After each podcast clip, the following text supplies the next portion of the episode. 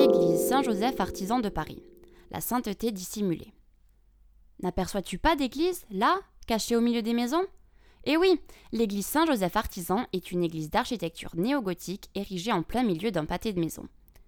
Pendant la Première Guerre mondiale, une bombe a failli la détruire, mais l'obus a atterri sans exploser dans la cour de l'église, juste derrière la statue de Saint Joseph. Et oui, Saint Joseph protège son église. Buzzy Si tu veux y accéder, franchis le porche du bâtiment au 214 rue Lafayette et traverse le rez-de-chaussée. C'est ta seule chance pour profiter pleinement de la beauté de cet édifice.